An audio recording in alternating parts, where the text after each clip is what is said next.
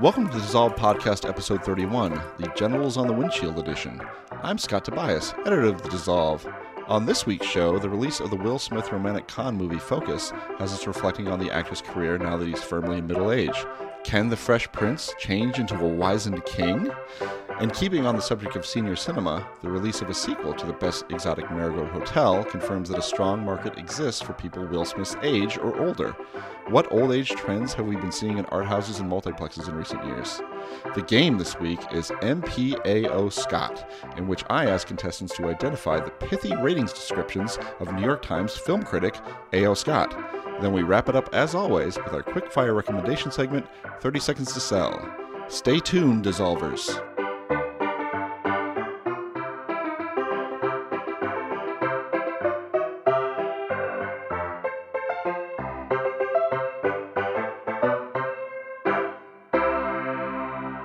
We are now deep into the millennium, so deep, in fact, that uh, Will Smith is now 46 years old and has been acting in movies for over 20 years, most of them as one of the biggest stars in the world.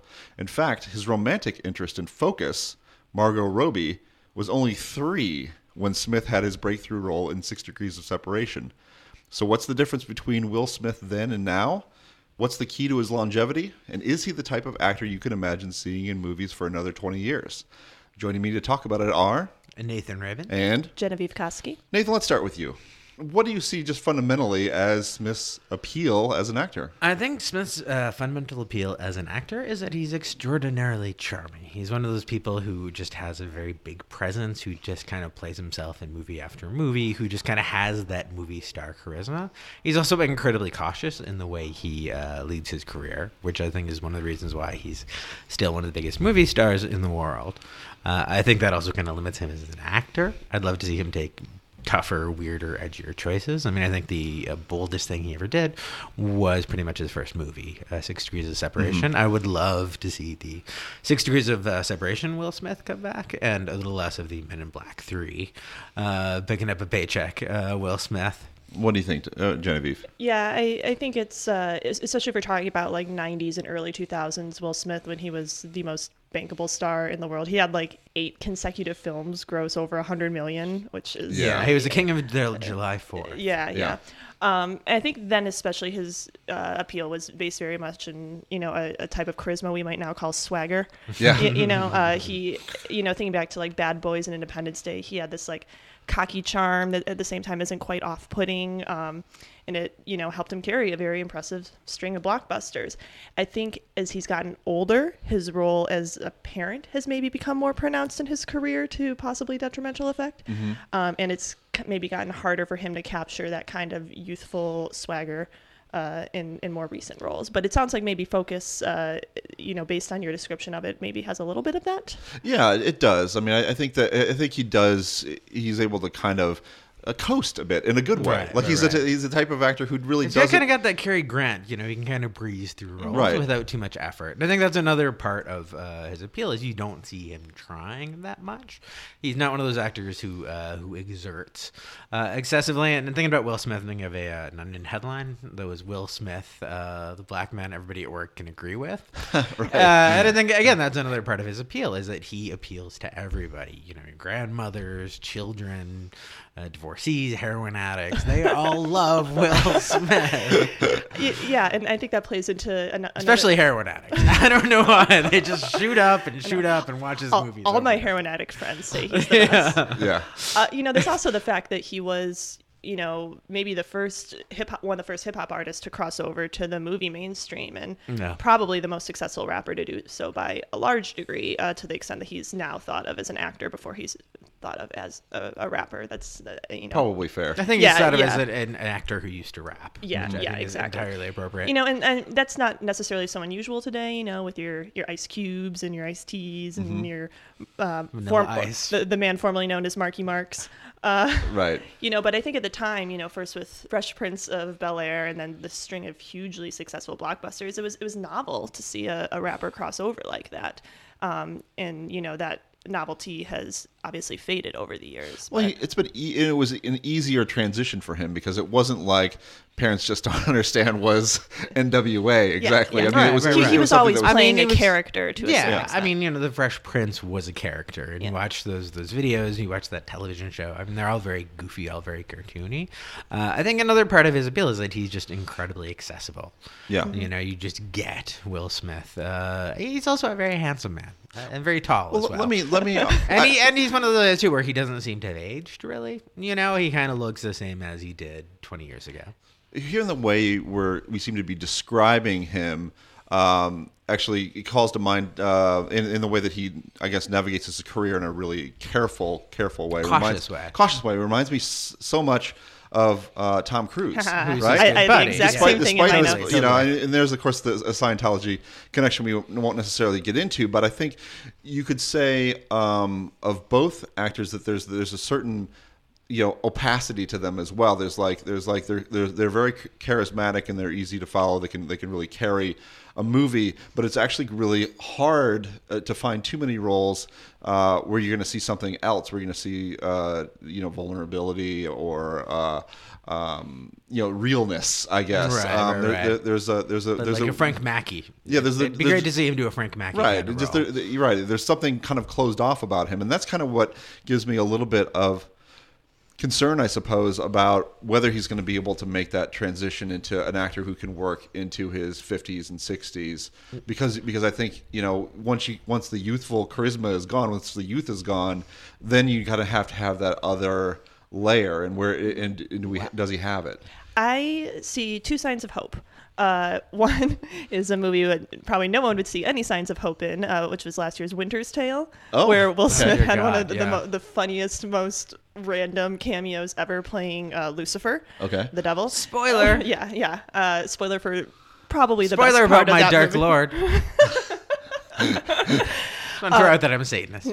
And um, also his casting as Deadshot in the Sui- Suicide Squad movie. okay which is like a you know a, a kind of a bunch of villains you know deadshot's an assassin and uh, it's, it's like a superhero group made up of supervillains so those two things you know make me think he might be going in a more like villainous direction as he or more willing to play the bad guy or, or, or willing to play a heavy which uh, I, I'd like to see out of him. I think you know so much. So many of his early roles were playing, you know, just like like we've said, the very likable uh, guy with, with yeah, with whose flaws are surface at be- surface level at best. You know, so I I'd maybe like to him to see him embrace the darker side of his personality. And you know, one of my favorite Will Smith roles of the last decade or so. Probably about a decade ago at this point is Hancock, which uh, definitely kind of plays into that aspect um, a, a little more than his previous roles had. I think it's worth noting that uh, there was a lot of talk about him being offered a lead role in Django Unchained, Mm-hmm. uh, and him basically saying like I like this is a great script that I cannot star in because like my fan base will not want to see this dark and disturbing of a movie, uh, and I think that kind of sucks that you know he is such a huge star, and I think again when you're at that point in your career, you're not just looking after Will Smith, you're looking after Will Smith's butler and his accountant and his Right. servants. Well, there's a- there's And or the- Jaden and and, his uh, house, and Just his the other brand- just the brand in general it's a was huge, very huge closely- brand. very closely right. guarded, And you know, I mean, they did amazing things for for Jamie Foxx, but man, I think Will Smith would have killed in that role. I think it's also worth noting that he is a good actor. I mean, he played Muhammad Ali, which he looks almost nothing like Muhammad Ali. Muhammad Ali has one of the most distinctive personas, personalities, uh, and in all of pop culture and he just nailed that role. Yeah, he and he nailed it not by being all flashy and, and, and gregarious. He he kind of found this inner calm within uh, ali that again I, I found incredibly impressive. But they're And I'd also- love to see him you know do more stuff with like michael mann you know more more directors of, of that that caliber. Yeah, but but with Ali too, there was you know that there's that strain of you know showman, cocky showman in in Muhammad Ali's personality Right, that, that I think was you know uh, something that he was able to tap into as maybe sort of a an in to that to that oh, role. oh totally totally. For well he's, he's an entertainer kind of as, as much as he is an actor. And I wonder again to kind of get back to the, the, the Tom Cruise comparison too that if you do control your career that cl- tightly and you really put yourself out as the hero that that if as Genevieve says that he's can if he can show a different side of that that it's that much more effective. It's like if you you know when you get to see Tom Cruise act for t- you know 20 years, the better part or 15 years, and he appears in Magnolia Right, um, right. as as some you know it's a it's a kind of a startling effect in Tropic Thunder as well. I mean, you can kind of like there's there the you know they can surprise you because they they've, they can show you you know sides that you haven't seen before. Um, so that made that's that's some sign of sign of hope for him anyway going uh, going forward. I just kind of wonder where his place is going going to be. He's not he's not associated. You know, Hancock was not a franchise, I think was maybe a would be franchise that didn't happen. Um, you know, the, Although it was quite successful, right? Right. It was, yeah, it yeah. was. It was. I don't know if they ever really, uh, you know, maybe people didn't like it enough, or I don't know what happened with it. But It it, was, a it- weird, it was a weird, tricky, very different kind of comic book movie. I think that's a big part of the reason why they did not follow it up. but but currently he's not really attached to. You know, if Men in Black was maybe the last big franchise he's attached to. I think they're probably done after three. I would think. Maybe maybe Well, not. they'll reboot it. Um, but with Nick but Cannon. I just don't know where he goes, and it's been interesting to see the Will Smith of the last decade, and maybe we can talk about that a little bit because he has had, you know, some blockbuster hits. He had Hitch, he had I Am Legend, Hancock, Men in Black Three, uh, but he's doesn't. He's not Mr. July Fourth anymore. You know, and he's been in some pretty widely ridiculed flops like Seven Pounds and, and After Earth. I mean, does is Although, he, didn't he get nominated for an Academy Award for uh, Seven Pounds? Couldn't Or no, that was a that- Pursuit that of Pursuit of Happiness happiness. Yeah, nobody was giving yeah, uh, nobody's giving a seven pounds Yeah. anything but but but ridicule um, because of the jellyfish. Remember the whole jellyfish thing? Yeah. Did you not? Did you miss seven pounds? Uh, I did miss it. Seven Yeah, Pounds. it wasn't so great. But um, Although I have seen the movie Shark Tale. Yeah, I was gonna say. Yeah, you gotta bring. and up there were Shark there were a Tale. lot of jellyfish uh, in that, and they were wacky and they were rapid. I'm actually surprised he hasn't done more voiceover work, and I, I kind of wonder if Shark Tale maybe put him off of it, just 'cause- put every uh, everyone off of it. Yeah, Yeah. he's But got- it's, it's encouraging that here on uh, here on IMDb it says his next two projects are something directed by Edward Zwick and uh, a little movie called Bad Boys Three. oh, okay. So I, I Does was not com- suggest that completely he's, uh, wrong about him uh, Yeah. leaving the franchises behind. but Uh, Suicide Squad. Oh wait, Yeah, I know. Yeah, right. yeah, Yeah, yeah, no, I guess he's gonna do what he's gonna do, and and and you know he is, um, you know, still his, you know, handsome, charismatic self at 46 in Focus. I mean, he can still carry that Mm-hmm. stuff. So maybe we're gonna have, maybe maybe he's gonna have a longer life as a uh, as kind of a. a leading man with swagger uh, uh, but i don't know I don't know. I think he needs to evolve, and, and needs to evolve quickly. I, I think like a lot of the his choices that we're talking about in the next few years uh, are maybe the choices of someone who is trying to reclaim, uh, you know, an earlier part of his career, and you know. He can certainly afford, in a literal sense, to take some chances. Like he was, and to a certain extent, still is one of the most bankable stars in the world. Like you know, he he doesn't need to take a job to feed his family.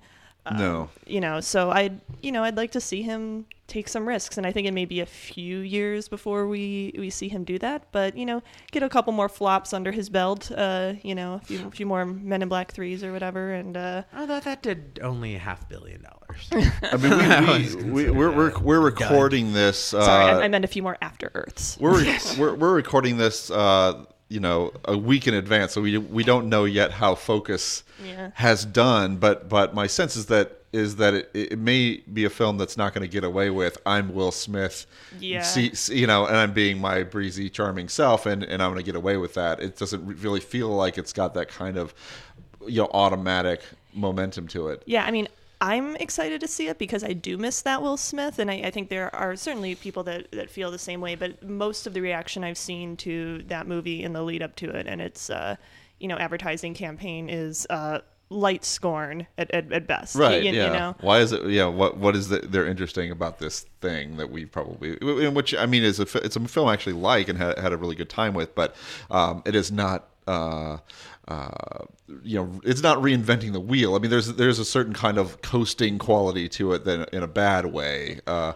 uh, and that that uh, it does everything quite well, uh, but it's not. It's just not not anything new or, or inspired. Well, yeah, here's another thing. That, you know, we were talking kind of what his weaknesses are as an actor, and I, I want to get your take on this based on Focus. But I've never really believed him very much as a romantic lead. Mm-hmm. Um, I, you know, I'm, I'm having trouble thinking of any classic Will Smith romantic pairings uh, in the past. That's a good point. Um, so like Focus is interesting to me in that respect because I don't really think of him as being a, a, a romantic leading man in that way. I think of him as being, you know, your action star type of leading Yeah, man. well, well, Focus is not gonna not going to assuage you in any way. In fact, I feel like it's been it's designed in a way to, to play into that expectation because you know it you know I, I'm not really giving any, anything away because this is part of the plot, but they're they you know when he meets Margot Robbie and she becomes sort of his protege, there there is this romantic angle to it, uh, and she really falls for him, but he you know at, when the job is over, it's like this is done.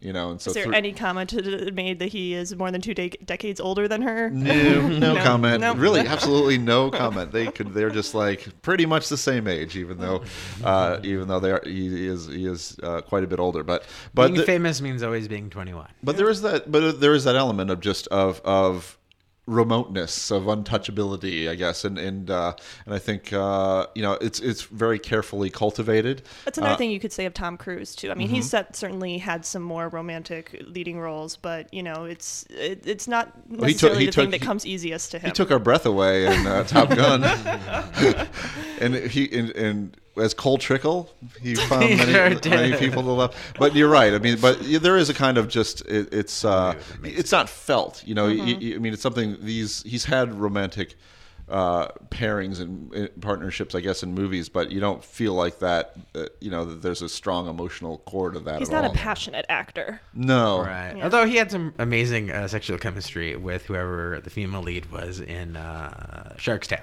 Was it Angelina Jolie? Uh, yes, Wasn't that- she that- the fish? That overly sexualized puffer fish, uh, and him really seemed to be like, "Ooh boy." Uh, and Isn't he Legend of Bagger clam or Vance, he gets he just spends the whole time just nailing the ladies in that one, right? who's this? The Legend of Bagger Vance. Oh my god, I don't even remember. Uh, no, I think he's just ca- kind of come. He carries bags around What? sometimes. He, I wasn't wasn't he he a magical does- black man? He's a that? He magical black spend the whole man. I- magical black men do not do are not allowed to have uh, romantic. they can bear, you know, they just show up and they help. They help. Uh, they help Matt Damon and then they go away. Um, but uh, I don't know. We'll see about uh, Will Smith. Uh, I, you know, deeper into the Millennium. Uh, uh, we'll see where he goes. But but until until then, uh, thank you, uh, Nathan, and thank you, Genevieve. Thank you. Thank you.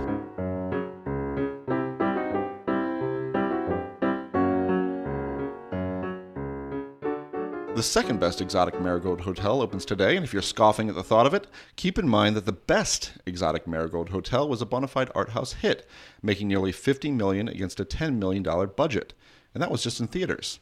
There's the perception out there that art house movies are, are for the young and adventurous, but more often it's just the opposite.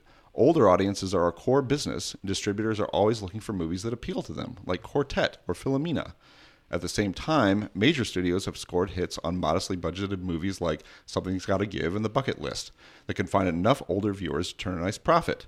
So, with death's spindly fingers closing around my neck, I thought it would be a good time to talk about senior cinema. Joining me are. Keith Phipps. Rachel Handler. Tasha Robinson. So, what do you see as the economics of senior cinema, Tasha? Well, there are a couple things going on there. One is that uh, it, it took only a very small amount of nosing around online to reveal that a lot of uh, small theater owners, in particular, are responding to the, the the rise of home video and the difficulty of getting people into the theaters by specifically programming for senior citizens. You know, people who are, are on a budget and are more likely to turn out for matinees. I think anybody who's ever been to uh, a play uh, like a, a weekend discount matinee play will notice that senior citizens are really highly disproportionately uh, inclined to go to those things. And you can kind of look around. I've, I've been in a lot of plays where i'm the youngest person in the room. And the same thing te- seems to hold true for theaters. You can sort of see how uh, theaters might be more inclined to in the same way that they're constantly trying gimmicks to bring people in this is one of those gimmicks. Here's a film that's that's aimed towards your sector you know come in for a special day or a special program or special series for it. As far as making them goes though um, it just seems to me that uh, the market keeps splintering um, with home video and video on demand and all of the different distribution methods these days. There are more and more ways for people to get movies and the uh, and the, you know cable channels directed towards very specific sectors of the audience. There there's more and more market segmentation.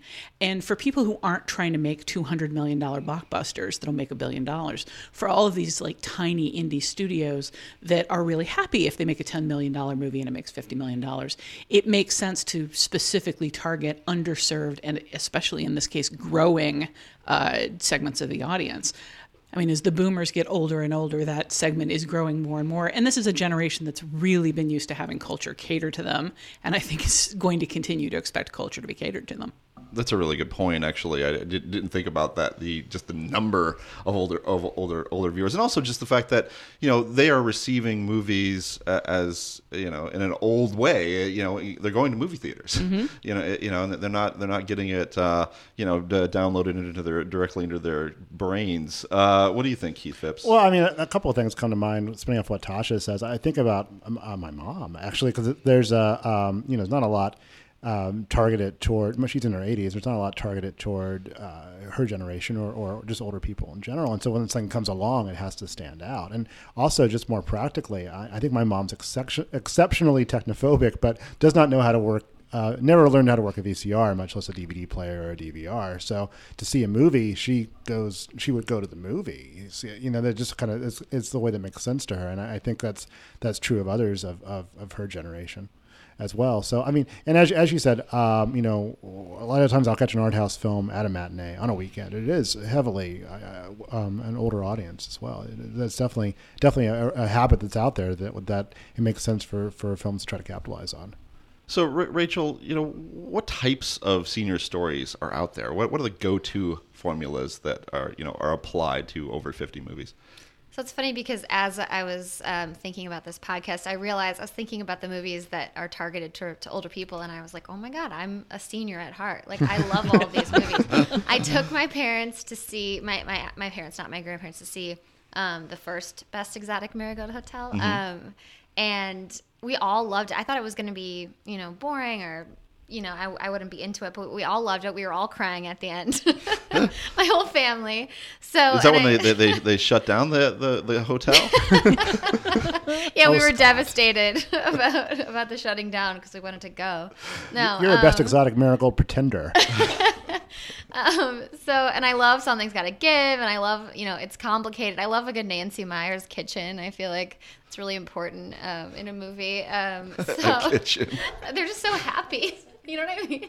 Um, so, um, and I think they're also just great to watch in the middle of winter too. I mean, whether it's actual winter or the, the winter of your life, it's just sort of wow. a good winter, a good winter tale. It's so they're so feel good. I think the formula is just feel good. It's the message is you know there's still there's still things you can enjoy. There you can still have sex, you can still get drunk, you can still flirt, you can still you know switch spouses, you can reinvent yourself. You know there's more to life than you know X, Y, and Z. I think you know, it's just it, the formulas always just feel good, and I love I love every minute. So it's it. kind of a crossover. It has it has crossover appeal appeal going down in age. Exactly. it's not. I'm I'm 85 at heart. uh, what do you think, Tasha? Uh, I think that finally explains all of the doilies on Rachel's death, which I've been too polite to say anything about. Not to mention uh, the fact that she takes a 45 minute break every lunchtime for, for tea. Um, I I think there are a couple of uh, of like really recognizable sort of go to ideas in senior citizen uh, in movies with seniors in them, um, and one of them I'm ready to be done with, and that's that's the one about uh, senility or Alzheimer's or some other disease that's slowly taking away somebody's mind, mm. and I feel like you know with um, Amour and uh, uh, Still Alice and uh, Away from Her, we've gotten some really good movies about mm-hmm. that. So it's not necessarily necessary for every film to return to that well. It is a really important and common issue that affects senior citizens, and at the same time, I think it's kind of lazy to continue to return to that well. I mean, it's like perpetually making uh, stories about the the old curmudgeon and the young orphan that the plucky orphan that comes in their heart and lavens things up. We've had up we've had the perfect iteration of that movie.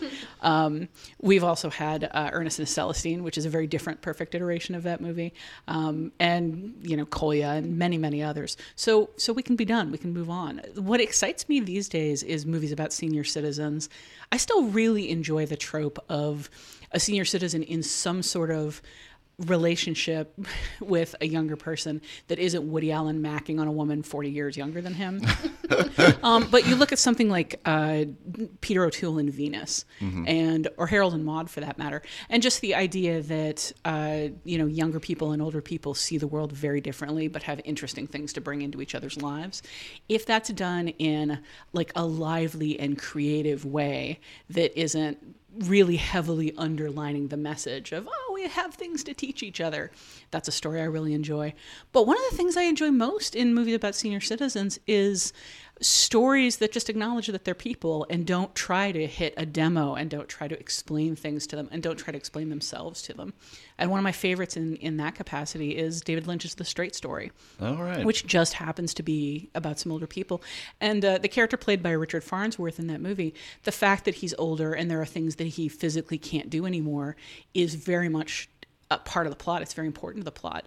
But the, the movie isn't about him being old. The movie is about him being an older man who's trying to do something important with his life. And it's it's such a fantastic story. It's so well told, and it's not overtly about being old. I think one thing we've found like last year is that quality will uh, will assert itself. Uh, I mean, Love is Strange was the Alfred Molina, uh, John Lithgow film about an, an older gay couple who gets married. Uh, it's just a fantastic film. Um, and then uh, that that sort of you know stayed away from cliche and, and did everything you're talking about. Like these are real characters. They're they're living their lives and they're interacting with younger people and they're seeing things. You know, like you said, see things differently, and that's that's a large the changing of generations. is A large part of it. I saw a film. I don't think anyone else saw called Elsa and Fred.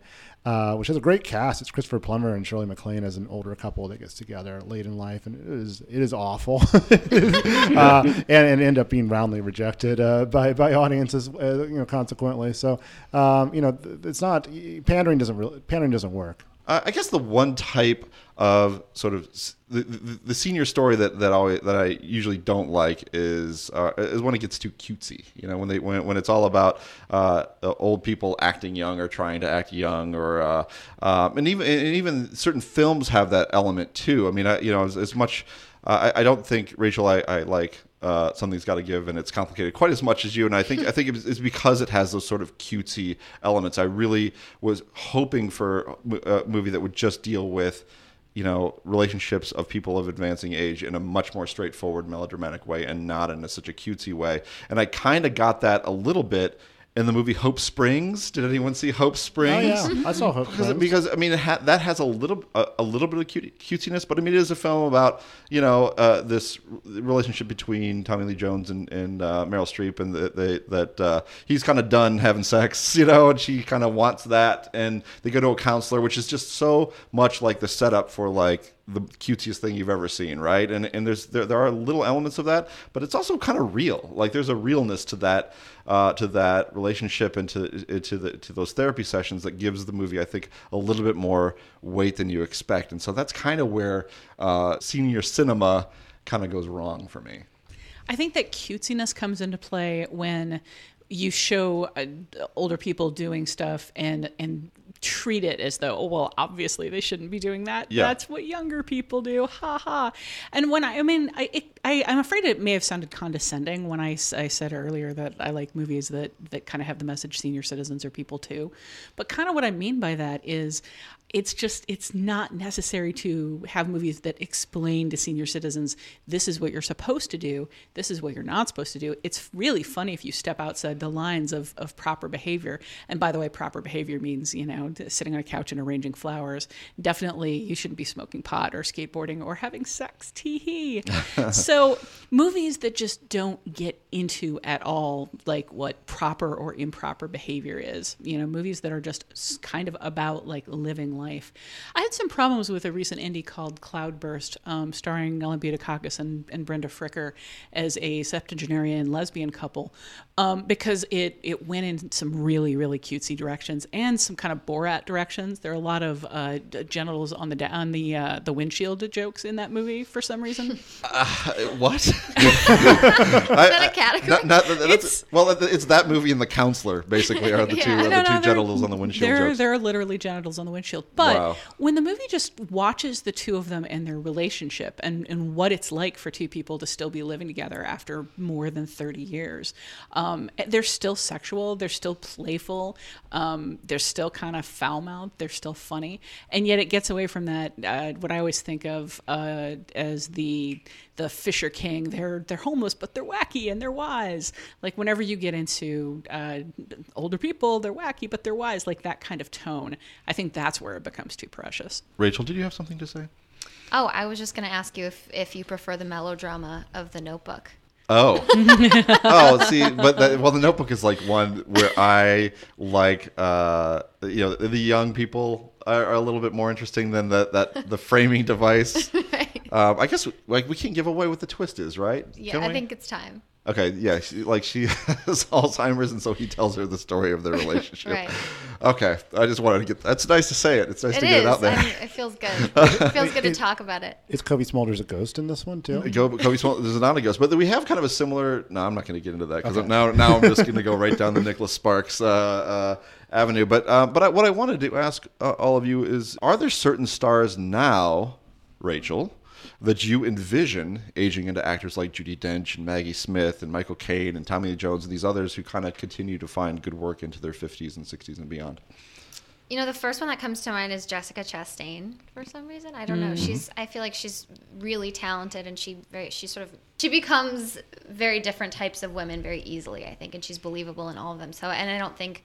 I mean, it's hard to say, but I think she's less cast because of her looks or because she's so youthful and gorgeous, and more because I mean she is those things, but more because she's just deeply talented, sort of Meryl Streep esque.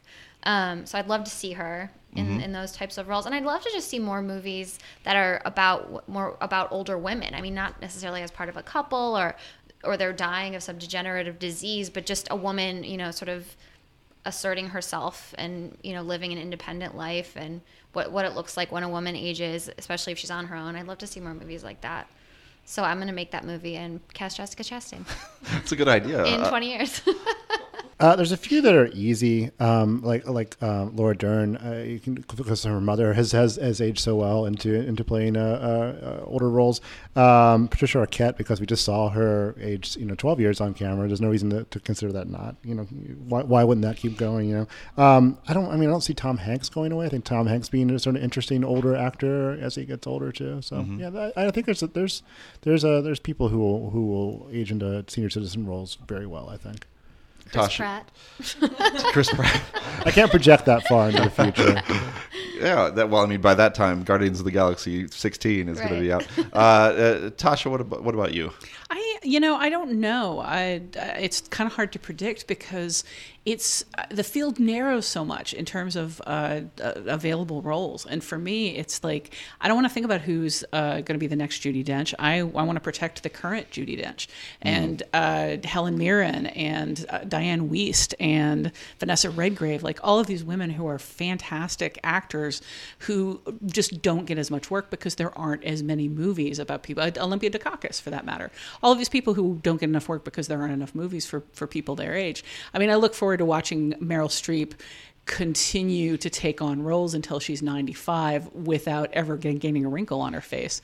Um, but for the most part, I, I just I think about all of the the good actresses that are out there right now in particular, and I just wonder how much longer is is Hollywood going to let you continue acting? So I mean, I hope the the growth of senior citizen uh, movies continues just so we can keep the ones that we've got you know let, let alone worrying about what the what the young people today are going to do 50 years from now Okay, that's a good point. Uh, Tasha, Rachel, Keith, thank you very much. Thank you.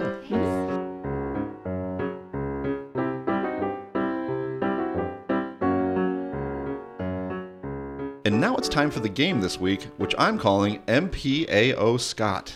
The reviews of New York Times film critic A.O. Scott are a pleasure to read, but the fun doesn't stop there. Fans of his work know to glance down at the MPA rating description, which he writes himself, often as pithy commentary on the movie. Uh, for example, the Drew Barrymore Adam Sandler comedy Blended is rated PG 13. Why? Quote, it will make your children stupid. Uh, for today's quiz, I've assembled a list of 10 ratings descriptions, all from movies that played in theaters in 2014. Your job is to guess the movie. Uh, the Scott Tobias rule is in effect. I don't know why it's named after me, but it is. Uh, that means that uh, you'll be deducted a point for a wrong answer, so don't be too quick for, with those barnyard buzzers. Joining me are Keith Phipps, Rachel Handler, and Tasha Robinson. Okay, so we've got the gaming hat right here. I'm very excited about this whole thing. It's going to work out great. That's an actual hat. That's my winter hat. Yep, it's her winter hat, but uh, we call it a sorting hat or a gaming hat. We all wish it was the sorting hat. Okay, here we go. Rated R. A few swear words, but otherwise pretty much what you'd hear over the speakers at Starbucks. Keith. Once. No, it's from last year. Wouldn't that be accurate though? For once. It would be. It's very curious. Yes, Tasha. Begin again. Begin again is correct. Ah. All right. So Keith goes down a point, and Tasha gets gains. I was, in, Oh. I was in the right zone. You were in the right zone. I feel like I'm standing That's a on your harsh, desk. harsh assessment of the work of Glen Hansard and uh, Marketa Irglova. Not a fan. no, no, I like that movie. That's fine. But Ooh. but I think that soundtrack was actually sold at Starbucks. Oh, so yep. you know. Yeah, he knows what he's, he knows what he says. Okay, okay. Rated R, not because of the nightmarish spectacle of unchecked state power, but because of the swearing it occasionally provokes. Not because of the nightmarish spectacle of unchecked. Keith Phipps. Is that Citizenfour? Citizen Four is correct. Ah. Citizenfour is correct. So Keith is back to Back zero. to zero. Back to zero. All right. Next one. Rated R. Unkind things are said about mothers, even though no mothers appear in the film. This is a little tricky. A little bit tricky, but if you're gonna kind of, cir- you know, uh, obviously people are swearing quite a bit, and it's there are a lot of men in the film. So, what would that be from 2014? Probably a lot of films. yeah. that, that- what films from 2014 are aimed to uh, a lot of men in What them? to Come on, people. mothers would be harder to answer. All right, everyone giving up here? The film's Whiplash. Ah. Whiplash. Yeah, some of these are a little harder than, than others, Mm-hmm. but some are some are gimmies. So uh, hang in there. All right, rated PG-13 for illicit sex, cataclysmic violence, and advanced math. Most of it mentioned rather than shown. Tasha Robinson. Theory of everything. No. No. Wrong. Uh, that's a very good guess, though. Advanced math. Advanced math, illicit sex, cataclysmic violence. Oh, I, I, do you remember all the cataclysmic violence in that film? it's cataclysmic emotional violence, Man, admittedly. you're so close. Uh, Tasha went back down to everyone's at zero now. All right, we're giving up. She uh, Genevieve wants to guess. It's the imitation Oh, game. no. That's right. Very close. Everyone's very close. Keith was uh, in the ballpark. You were in the ballpark. I didn't. I didn't want to take two swings at it. it's the Uh, cataclysmic thing that was that. I was thinking apocalypse, like like like like uh, one of your uh, post-apocalyptic movies or something. no, But cataclysmic. No, it's that was kind of yeah. Okay. Uh, rated PG 13. Volatile temperaments, uncouth language, bad art. Whiplash. Yes. Big eyes. Big eyes. That's right. Rachel's on the board. Hmm. Uh, good job. Wow. I think she's in the lead now with one. Pays to keep Good your job. mouth I didn't shut. budge in for Whiplash because I knew that wasn't the answer. Good but one. My, I, I kind of wish it had been Whiplash. this one's a little tricky. This one's a little tricky. You're going to have to think about this one. Rated R. Your kids have probably heard worse online.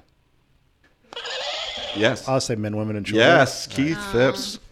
Back it is one, one, one, one, one, zero. Okay, here we go. Rated R for sex, swearing, drug use, blisters. Yes. Wetlands? Oh no, oh. that's pretty good though. I forgot about the blisters part of that. It's more, it's I more, it's more a fissure, I think. I But want that to be Whiplash again. no, no one's, no one has a I guess. I mean, all of all of blood in that movie is uh, is based around Plainly, blisters is the key word here. What? Oh, read it again. Sex, swearing, drug use, blisters. Genevieve has it. Uh, nope, you get nope. It's too late. Oh, you're you're, you're going for Inherent Vice. it. Nope, you're wrong as well. You're, Okay. That's uh, down down negative two. It's wild. Remember wild? Oh yeah. Lots of bl- very painful Definitely. blisters. I in was that thinking- Definitely blistering. Blisters related to sex, and that's what was throwing me off. Boy, I don't know what. Of you, course. where you- yeah, I, why, why wouldn't why wouldn't that be? Okay, um, what's this, this, Fifty one's, Shades a- of this one's a Grey? little bit more of a gimme. This is one. So get the buzzers uh, ready for this one. Whiplash. Not Whiplash. Rated PG 13, high impact, mostly bloodless violence, and a few glimpses of mutant buttocks.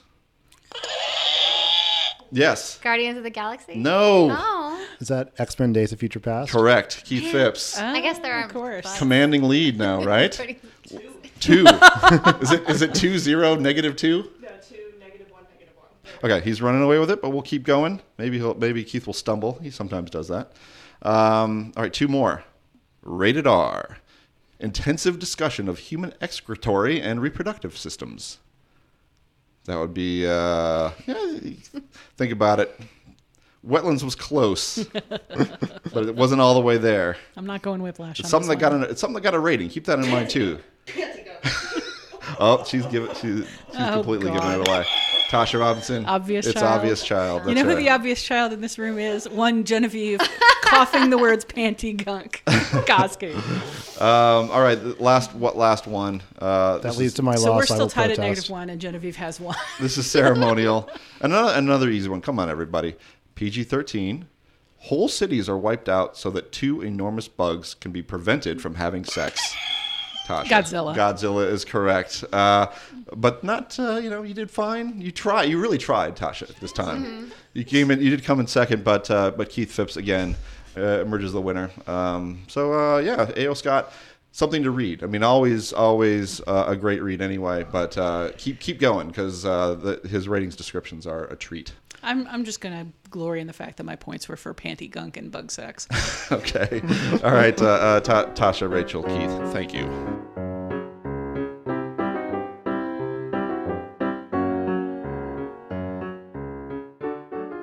And now we've reached 30 seconds to sell, wherein Nathan Rabin. and Genevieve Koski. has 30 seconds to convince me to buy the recommendation, which they're just making up now on the fly. This is We gonna did be not prepare. This is going to be very exciting. It's a two, two, two, two kids coming to coming to the test, having not, not just barely cram, cramming for their test. Cram, We're gonna be those crazy jazz musicians who don't know how to play their instrument. Nope, it's going to be fantastic. So who wants to flail first? I might as well get this over with. All right, oh, I wanted to get it over all with. right, Oh. Nathan. okay, you can get it over with after I get it over with. All right, here we go. Three, two, one, go. This Sunday, we watched a motion picture called Birdman win Best Picture. That exact same day, I watched a movie that's very, very similar, but a whole lot better called The Humbling, which is also about a stage actor in the midst of a midlife crisis. It features uh, really fine work from people who haven't done good work in a very long time. Al Pacino, incredibly restrained. Buck Henry co wrote the screenplay. Barry Levinson does a really nice job directing. Just this very low key character study uh, that I really, really appealed, and that is a movie that I recommend. Oh, that's pretty good, Nathan. Nice job. Uh, Nice job. All Not right. making this easy on me. Yeah, that is uh, very. Uh, that was very exciting, Nathan. Good job. Good job. You just have to just don't prepare for stuff any, ever again. Exactly. Uh, all right, Genevieve. Here you go. Three, two, one, go. All right. Once again, I am going to request a movie that people could have seen in theaters and should have seen in theaters, but probably didn't. That is now available on home video and streaming, and that is uh, Beyond the Lights. Uh, it came out last year. It's by Gina Prince Bythewood, who is uh, the woman behind uh, Love and Basketball.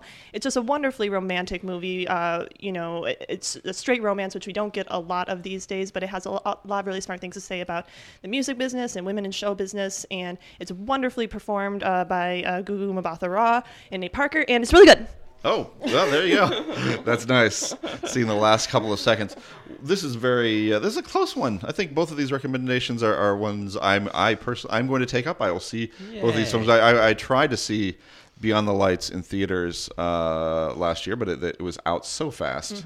You know, I remember, uh, when I looked, it was like you can see it. You can see it at 10:30 on a weeknight. It's like ah, I can't, I can't, I can't do that. But uh, so I'm going to see both of them. I think I can see Beyond the Lights now, though.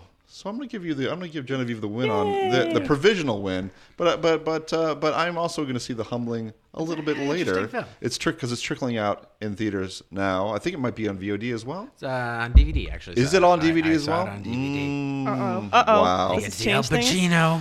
It is uh, most restrained. I'll uh, I'll, I'll leave let the verdict stand, but uh, but both of those films sound great. Alrighty. All right, thanks guys. Thank, Thank you. you. That does it for episode 31 of the Dissolve podcast. Please join us in two weeks for more opinions, insight, and general tomfoolery.